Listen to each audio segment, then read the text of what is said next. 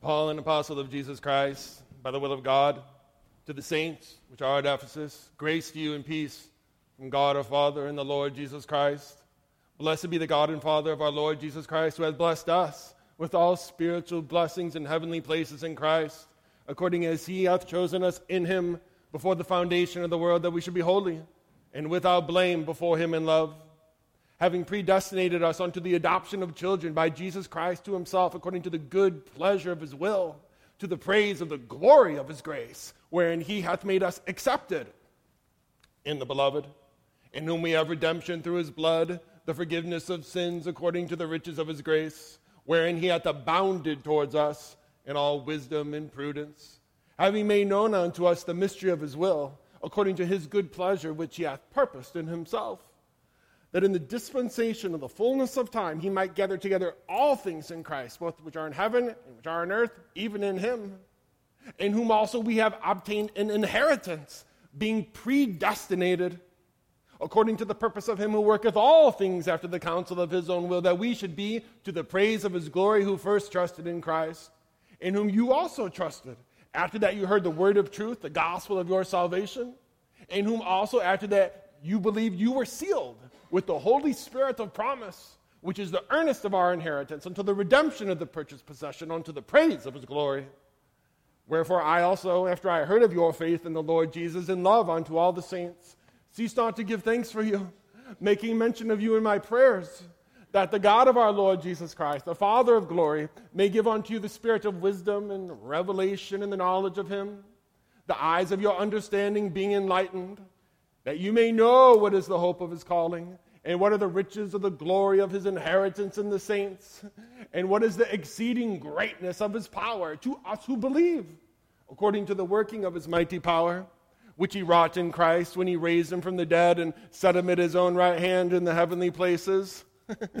far above all principality and powers and might and dominion in every name that is named, not only in this world, but also in that which is to come and hath put all things under his feet, and gave him to be the head over all things to the church, which is his body, the fullness of him which filleth all in all. And you hath he quickened who were dead in trespasses and sins, wherein in times past you walked according to the course of this world, according to the prince of the power of the air, the spirit that now worketh in the children of disobedience, among whom also we all had our conversation in times past, in the lust of our flesh fulfilling the desires of the flesh and of the mind, and were by nature the children of wrath, even as others.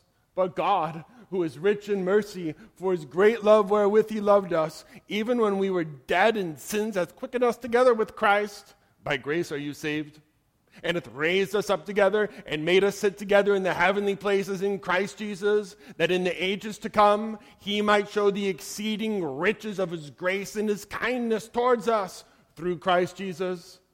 For by grace are you saved through faith, and that not of yourselves, it is the gift of God, not of works, lest any man should boast. For we are his workmanship, created in Christ Jesus unto good works, which God hath before ordained that we should walk in them. Wherefore, brethren,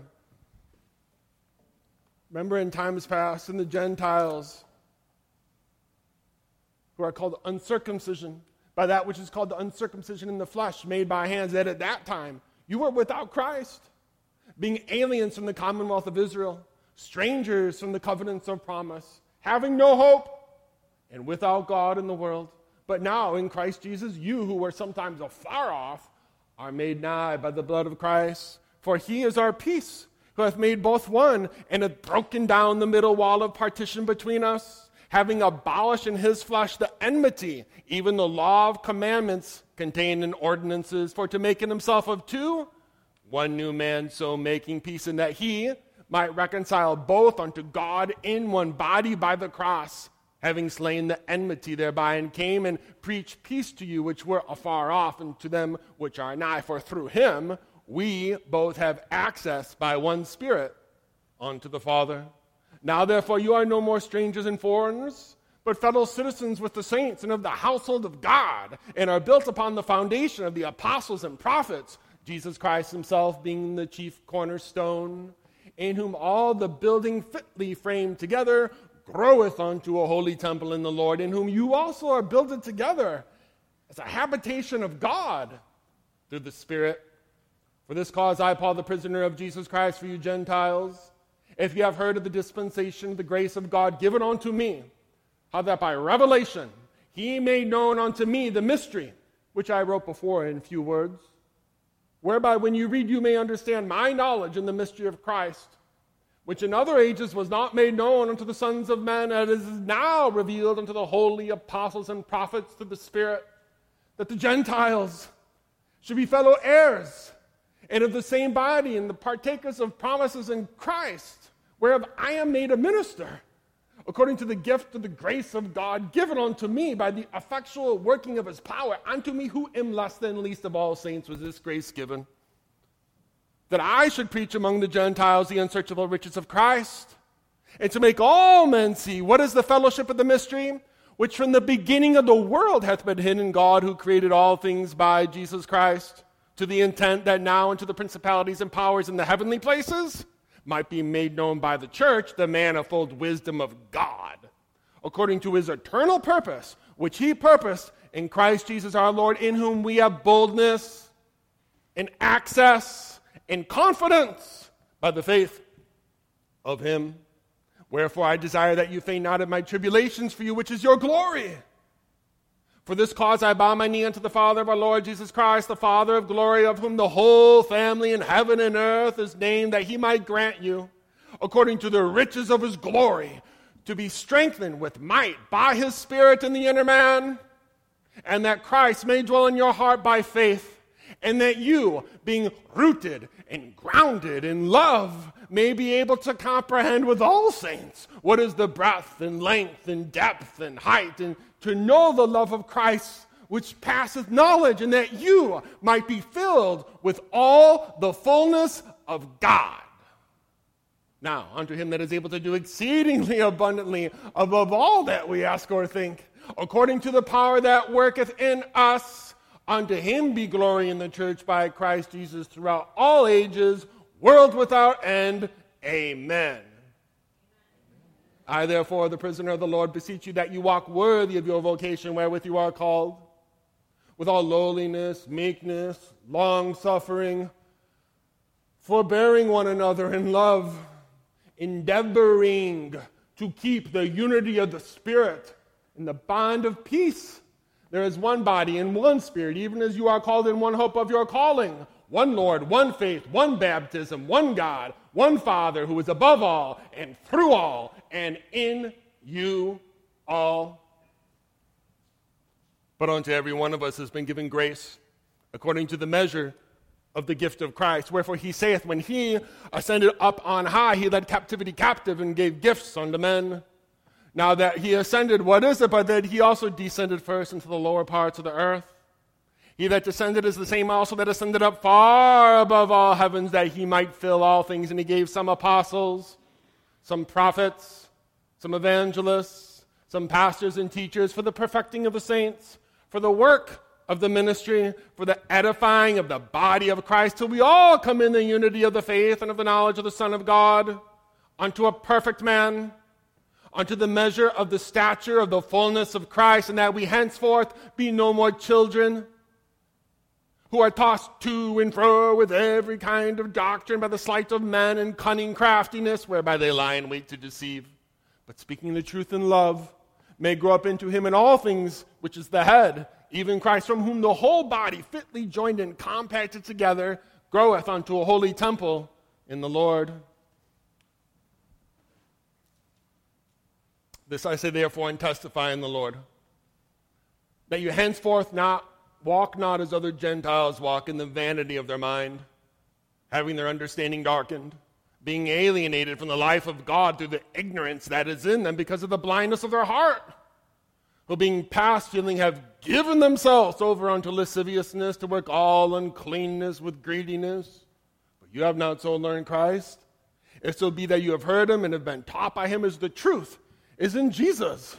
Wherefore, put off the former conversation which is corrupt according to the deceitful lust, and be renewed in the spirit of your mind, and that you put on the new man which after God is created in righteousness true holiness. Wherefore, put away lying. Speak every man truth with his neighbor, for we are members one of another. Be angry, but sin not. Let not the sun go down upon your wrath, neither give place to the devil. Let him that stole steal no more, but rather let him labor, working with his hands, that he may give to him that needeth it. Let no corrupt communication proceed out of your mouth, but that which is good to the use of edifying, that it may minister grace unto the hearers. And grieve not the Holy Spirit of God, whereby you are sealed unto the day of redemption. that all bitterness, wrath, anger, clamor, and evil speaking be put away from you with all malice. And be kind one to another, tenderhearted, forgiving one another even as God, for Christ's sake, hath forgiven you. Be you therefore followers of God as dear children, and walk in love as Christ also hath loved us and hath given himself for us, an offering and a sacrifice to God for a sweet smelling savor, but fornication, uncleanness, covetousness, let it not be once named among you, as becometh saints, neither filthiness, nor foolish talking, nor jesting, which are not convenient, but rather giving of thanks. For this you know, that no homosexual, or unclean person or covetous man hath any inheritance in the kingdom of Christ and of God. Let no man deceive you with vain words, for because of these things cometh the wrath of God upon the children of disobedience. Be you not therefore partakers with them? For you were sometimes darkness, but now you're light in the Lord. Walk as children of light, for the fruit of the Spirit is in all goodness righteousness and truth, proving what is acceptable unto the Lord, and have no fellowship with those unfruitful works of darkness, but rather reprove them. For it is a shame even to speak of those things which are done of them in secret. But all things that are reproved are made manifest by the light. For whatsoever doth make manifest is light. Wherefore he saith, Awake thou that sleepest, arise from the dead, and Christ shall give thee light. See then that you walk circumspectly, not as fools, but as wise, redeeming the time, because the days are evil. Wherefore be you not unwise, but understanding what the will of the Lord is.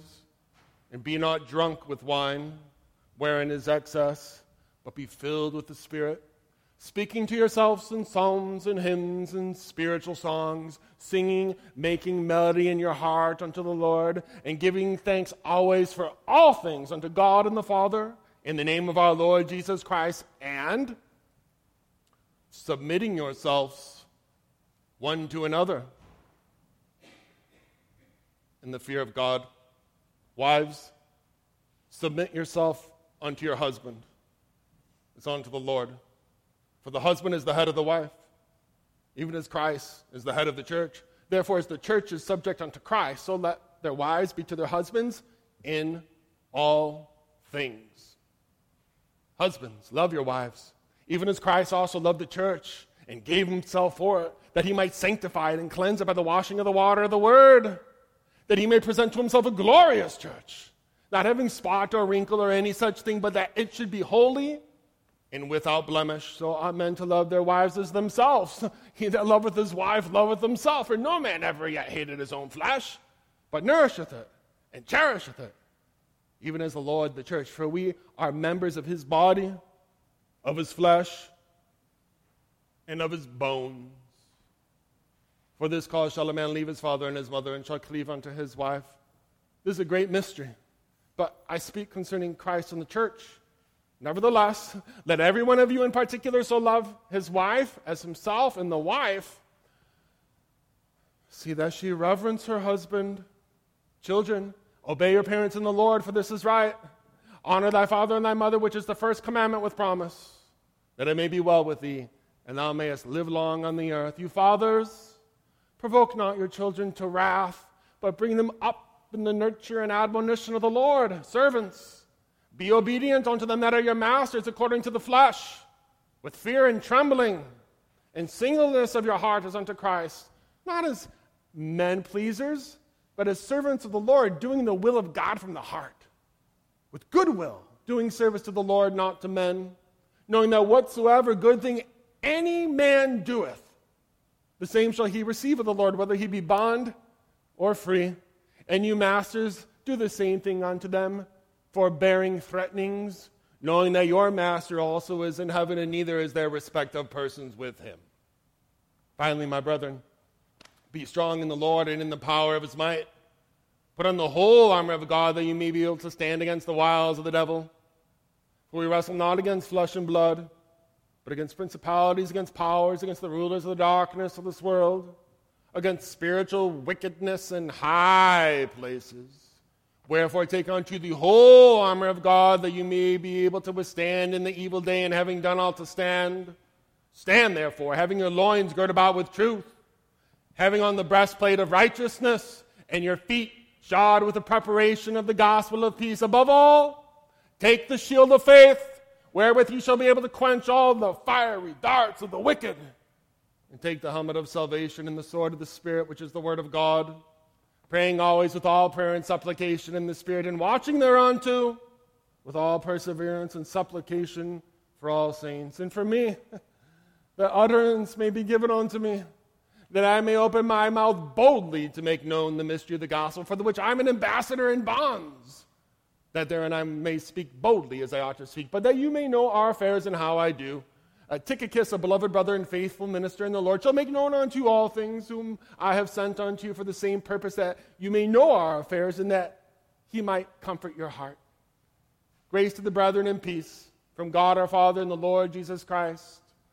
The Lord Jesus Christ bless those who love him in sincerity. Amen. Amen. No, I don't want that. I just want an amen. That's fine.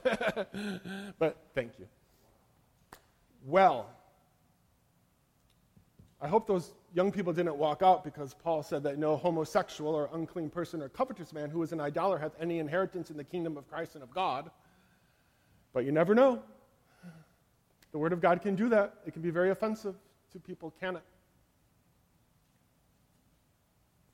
We live in a dangerous time.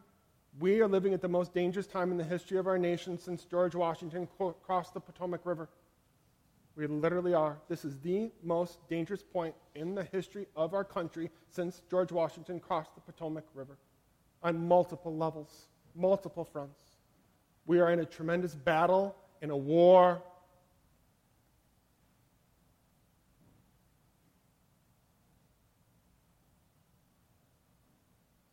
With the remainder of our time, let's work through war. Chapter 6, verses 10 through 18. Verse number 10 here, he says, Finally, my brethren, or in other words, after the greatness of the purpose of Jesus Christ, after Gentiles becoming part of God's program, after the revelation of this thing that's coming called the church, after these civic duties and these kind of daily life kind of things that we do, after that, in verse 10, he says, finally, finally, my brethren, who, what, when, where, why, what's going on? Who are these brethren?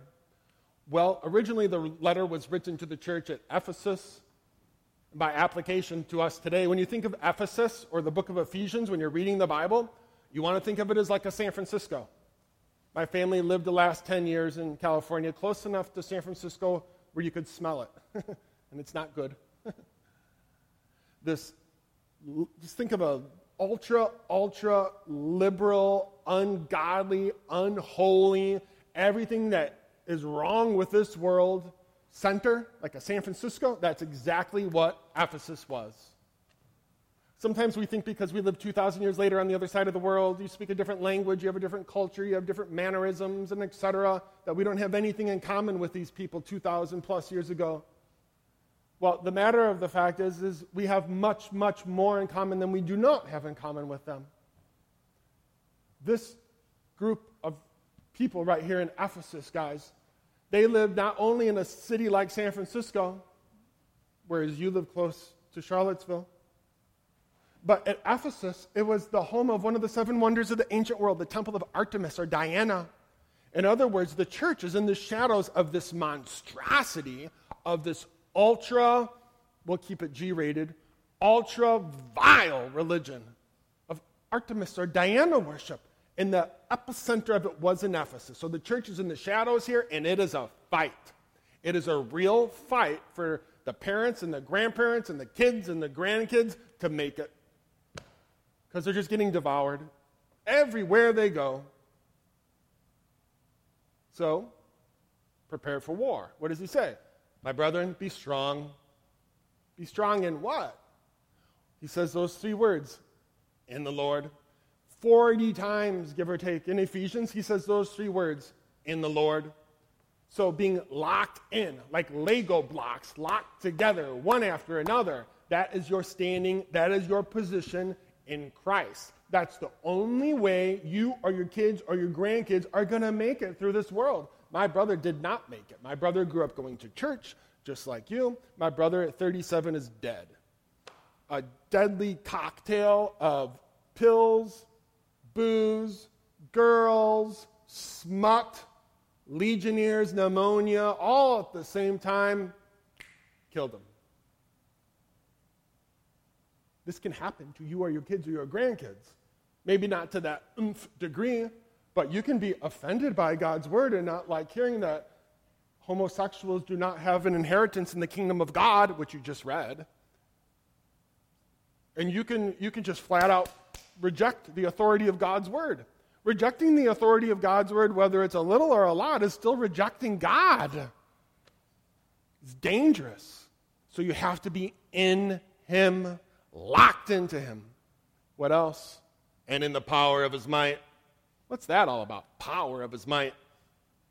Back in chapter 1, he gives us a brief little hint at the power that we have as believers. He says in verse 17 or 18, the eyes of your, I'll get there, the eyes of your understanding being enlightened, that you may know what is the hope of your calling and what are the riches of the glory of his inheritance in the saints. And here you go, here's the line. And what is the exceeding greatness of his power to us who believe. Go on. What is that power that's in me? According to the working of his mighty power, which he, God, wrought in Christ when he raised him from the dead. The same power that raised Christ from the dead seven days from now that we celebrate, that's the same power through the Holy Spirit that's in you. I compare it to having a beautiful power tool, the most expensive power tool in the world. But if you don't go over here and plug it in, what good is it? What does it do? It's like a brick, it does nothing. And that's how it is with us. Unless you're locked in, unless you're plugged in, unless you're in the Lord, you're not very productive. Since it's a street fight out there. How am I supposed to prepare? How am I supposed to think? How am I supposed to practice with my kids and my grandkids and myself? Put on the whole armor of God. Why? That you may be able to withstand the wiles of the devil. Who are we fighting against out here? What's going on behind the scenes with policies like in California? In California, where we live, you can be eight months, three weeks, six days pregnant, like her. Walk into an abortion clinic and have the baby destroyed. No questions asked. Legal as the day is long. That's the country we live in. There's a war out there a war for truth, a war for life, a war for light. What's going on behind the scenes, though? Next verse. We wrestle not, we fight not against flesh and blood. In other words, it's the man behind the curtain, as it were, pulling the strings of these people who are instituting these policies that destroy the fabric of the family and the nation and murder children. It's not flesh and blood that is doing this ultimately. It's principalities, powers, rulers of the darkness of this world. Those are technical terms technical Jewish terms, for the hierarchy of the angelic world. It's the prince of the power of the air, it's the devil. He's the prince of the power of the air. This is his world in many ways. I know the earth is the world and the fullness thereof. I know that. But Jesus is, on the one hand, he's not here. I know I'm with you always, even to the end of the age. He's standing, sitting at the right hand of the Father. He's not here. That's why he has to come back a second time. So, on the one hand, this is not his world, on the one hand. And this is the world that you and your kids and your grandkids live in. There's no getting around it. So, you better be prepared. How do you be prepared for fighting against this unseen world? Thanks for asking. Next verse. What is it? Number 13? Wherefore, or in other words, as you realize this grim power you're up against, what are you supposed to do? Take unto you. Those three words in English, take unto you, in the original language, are not a suggestion. This is an absolute command from God. It's do or die. Take unto you what? The whole armor of God that you may be able to withstand in the evil day, and having done all to stand. Let's pause real quick. What's all the stand business? He's. Let me paint a picture. Would you mind coming up and helping me? For, yes, you. Yes. All right. So here's what the word's getting at. Up here, please, so we can see. So, it doesn't matter if you're seven or 107. You have the same Holy Spirit in you.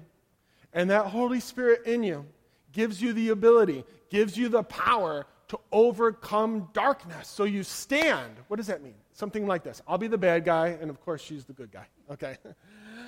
the idea here, it's a wrestling term to stand. So we're engaged in this. You can put your hands on me. Go ahead. It's like this wrestling match of good versus evil that's going on in your heart and soul. But because you have the Holy Spirit in you, because you have the Word of God in you, you can defeat any monstrosity. I'll be the monstrosity, okay? You can defeat any monster. And that word stand means to throw down. I'm going to lay down. Throw down.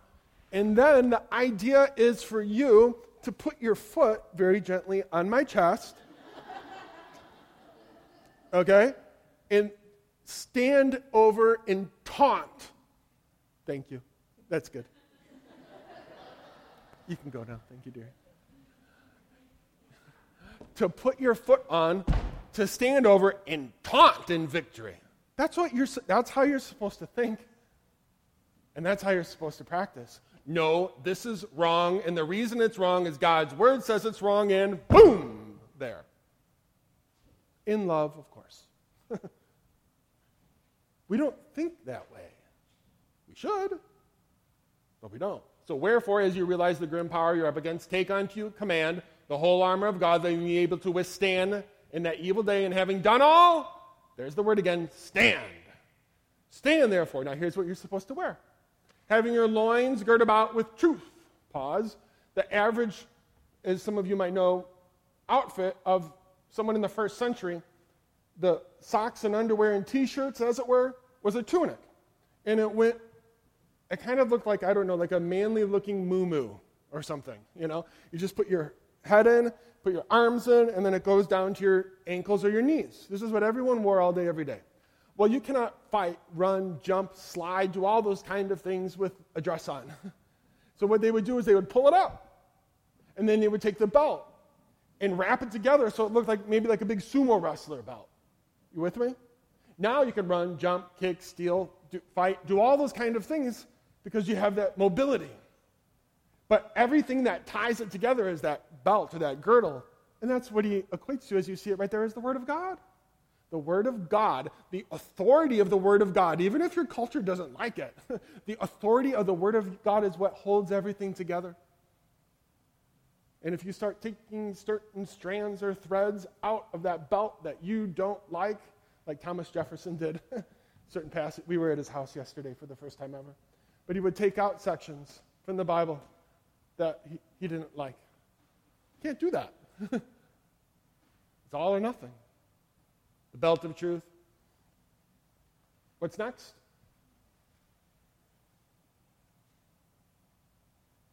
The breastplate of righteousness. A Roman soldier's breastplate would go on over the head. And remember in the movies where they would tie the girl's dress in the back real tight, like that? they would tie the sides of the Roman soldiers' breastplate. So now, from your torso to here, you're protected. It's a breastplate. Someone shoots a, a fiery arrow at you or something like that, slings a stone, ideally, it'll just bounce right off. That's what the righteousness of God in us does. We're able to stand up and fight and be victorious. But the problem is, is that we can have pockets, holes, pockets of unrighteousness in our breastplate, and that is exactly where the arrows are shot. I have family members whose weaknesses, who weak points was drink, members of the opposite sex before marriage, and one thing leads to another, and now you have all these arrows flying at you, and soon, guess what? They're worming their way in there and they're hitting you. Boom, you got a DUI. Boom, you get two DUIs. Boom, you're away at school and you're pregnant at a Christian school and you're not married. It's because you have pockets of unrighteousness that have to be addressed and fixed immediately because it will kill you. It can destroy you. Righteousness. Go on. Your feet shod with the preparation of the gospel of peace.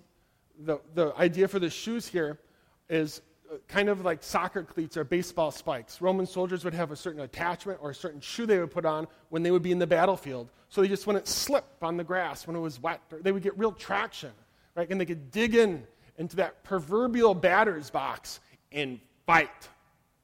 So that's the same kind of picture here. Like we are locked in, you're grounded in the death, the burial, and the resurrection of the living God, and that's what gives you and your kids and your grandkids who believe the ability to fight back victoriously.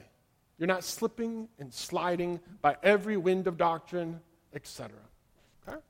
Then, what's next? After your feet are shod with the preparation of the gospel of peace, above all, we're almost done, a couple more items. Taking the shield of faith.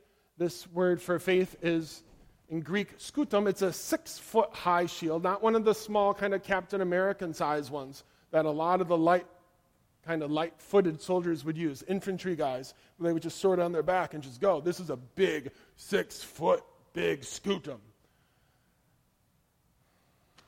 Faith.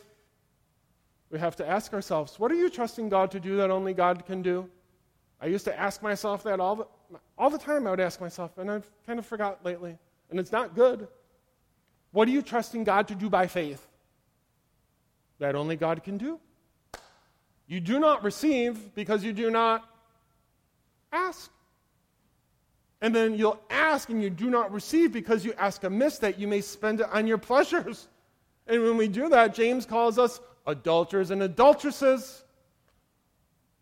What are you asking Jesus to do that only God can do? That's the faith. Then you take the helmet of salvation, the most precious member of your body, your head.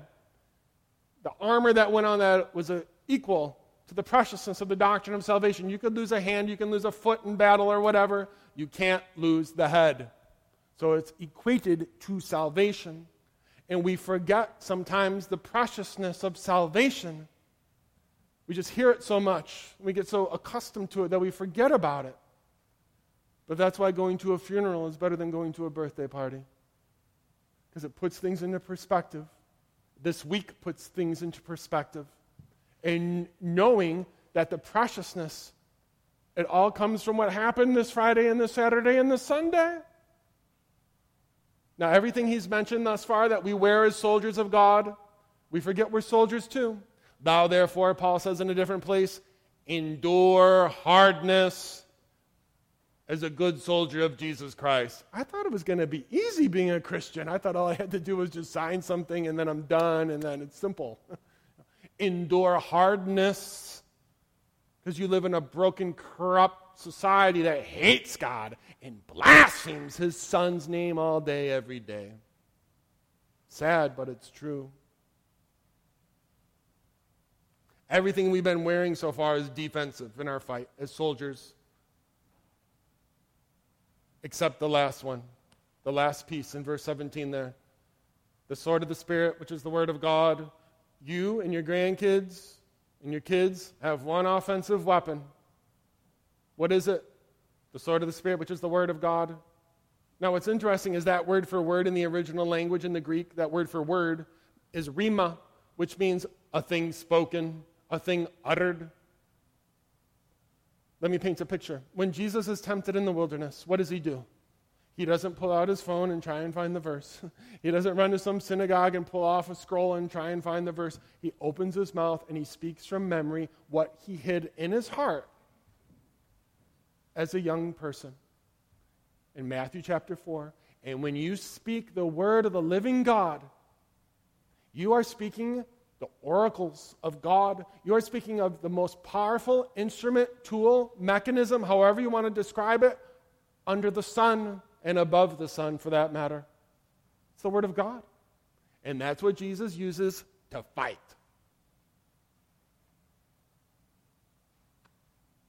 That's what you have as well to fight. And sometimes you can't walk around with this. Sometimes you can't find the verse you need. Sometimes you're without this. But to have it hidden in your heart, right there on your lips, and to be able to implement that Word of God whenever it's needed is promise. It's guaranteed by God's Word to give you victory. Hiding God's Word in your heart, it does a few things for us. We live in a world where nobody memorizes God's Word. We live in a copy paste, Facebook tweet, file forget kind of world where we don't have to memorize anything. And we love it. It's great. We don't even have to memorize phone numbers anymore for crying out loud. But it says, Thy word have I hid in my heart, that I might not sin against thee. What benefits come besides the word of God being a weapon to fight with when it's hidden in your heart? It informs you and your kids and your grandkids who you are. You guys are doing great. We'll be done in five minutes. It informs you who you are in the light of God's word. You did not go from ooze to the zoo to you by a series of time and chance and over billions of years. You're made in the image of the likeness of the living God. You, as a believer, have boldness and access and confidence, like you just walk right in, to do what? Approach Him in prayer. Do you see how that changes your thinking if you think that way? Having the Word of God hidden in your heart versus on your phone or on yourself, it provides you with words of comfort in times of need. Not only words of comfort for yourself when you wake up in the middle of the night or something like that and you need to hear from God, you can go to your heart, take that verse, bring it up, and live in the light of it. But it provides words of comfort for others. People are broken, people are scared, you don't know what to say, you get tongue tied. Go to those verses that you've hidden in your heart and let the Word of God do the work. Having the Word of God hidden in your heart, like I said before, is your weapon of choice. You can do it. You can memorize one verse a week if you if I give you $100 for every single we'll say Pastor Jimmy. If Pastor Jimmy gave you $100 for every verse you memorize from now until the end of the year, how broke would he be? like you would say, you know what? I think I should hide God's word in my heart because I get this filthy lucre coming my way. But how much more precious and valuable is the word of God? We're interested in what we want to be interested in, and we're not interested in what we don't want to be interested in. My job is to present the oracles of the living God to you, to challenge you, to get you to see the benefits that come from hiding it in your heart, and then for you to take up the challenge and do one verse a week and slowly but surely, you'll see all of the benefits and all the blessings and all the dividends that come from this ancient but all important practice. God's word is a sword. We're in a war. We have to be prepared. Amen. On the way out, there's a table when you go out the door. And this is a really great resource. It's brand new, it's well done. It's about 45 minutes or so and it gets a little bit into the weeds, little technical, on how, what did I learn while I lived in Jerusalem all those years, four or five years I was in Jerusalem? How do you memorize? How do you and your kids and your grandkids memorize? And these are available on the way out. Like Pastor mentioned as well, we're missionaries. We come here by faith. We drive here 700 miles round trip without charging a penny. Just come by faith. And so if you've been blessed by what we do and you can help us, that would be a tremendous blessing. When 16 days from now, 16 days from now, I need one of those gold coins that, that Jesus needed in the fish to pay taxes. That's where today's offering is going. Our ministry needs X amount of dollars. I need one of those gold coins and one of those fishes in 16 days to pay unto Caesar what is Caesar's. Thank you so much for coming. Are you glad you came to church today? Thank you. God bless. Thank you. Yeah, give Tom a hand. Yeah.